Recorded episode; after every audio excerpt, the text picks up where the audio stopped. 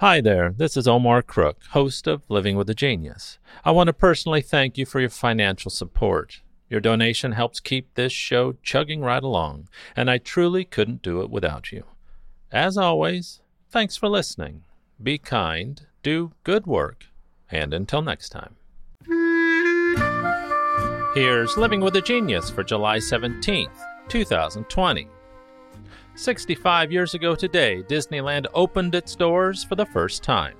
Whether or not Walt Disney wished upon a star, his dreams were about to come true as nearly half of the United States gathered around black and white televisions on July 17, 1955.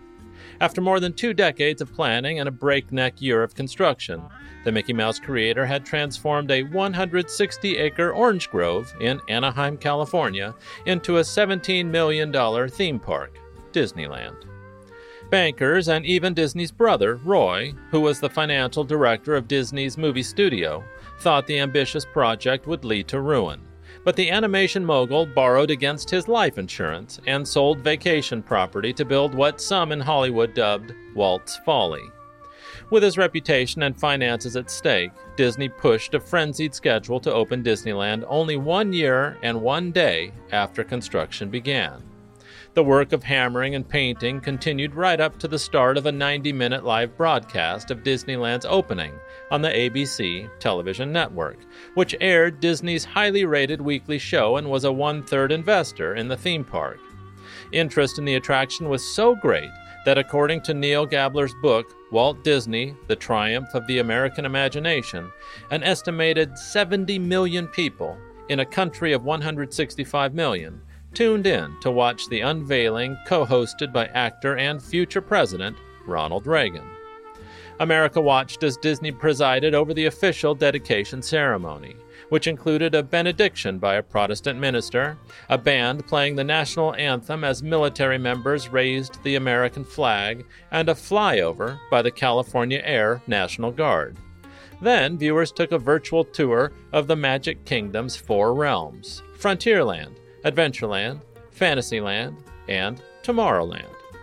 The star studded broadcast featured Fess Parker, who played the title role in the Disney series Davy Crockett, King of the Wild Frontier, parading on horseback down Main Street, and Sammy Davis Jr., and a fedora wearing Frank Sinatra, speeding around a miniature motorway on the Autopia ride. Everything appeared to be unfolding like a dream. But away from the television cameras, Disneyland's opening day was more of a nightmare. Like many Disney productions, the live broadcast was fantasy, not reality. To the disappointment of many children, some of the park's attractions weren't ready to operate on opening day.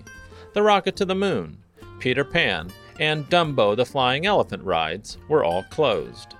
Visitors to the unfinished Tomorrowland, which was to depict life in 1986, when a trip to the moon would be an everyday occurrence, remained stuck in 1955. The rush to finish construction also caused other problems. So many weeds sprouted along the banks of the canal boats of the World Ride that Disney ordered workers to place signs with exotic species names in Latin next to them to resemble an arboretum. In temperatures that reached 100 degrees, the fresh asphalt on Main Street melted into a sticky tar that ensnared the high heels of some women, while a paucity of drinking fountains, due to a plumber's strike, led to frustrations rather than water bubbling over. Plenty of water, however. Plenty of water, however, could be found washing over the deck of the Mark Twain riverboat, which was filled beyond capacity and listing from side to side. Even worse, Disneyland was overloaded with party crashers.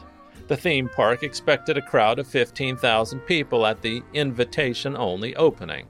However, 28,154 people passed through Disneyland's gates thanks to counterfeit tickets. A few more even scaled a fence using a ladder erected by a makeshift entrepreneur who charged $5 a head. Even by Southern California standards, the seven mile backup to Disneyland on the Santa Ana Freeway was epic. Passengers baked in their cars, and kids were forced to take bathroom breaks on the side of the freeway, and even in the Disneyland parking lot. Unprepared for the throng, Disneyland's refreshment stands and three restaurants ran out of food. and sweating parents and thirsty kids abandoned many of the long lines. Probably for the first time in his career, reported the Associated Press, Disney disappointed thousands of youngsters. For years to come, Disneyland workers referred to opening day as Black Sunday. We'll settle down and get this place operating, Disney assured the press, before adding, It may take a month before everything's going smoothly. And as it turns out, that indeed was the case.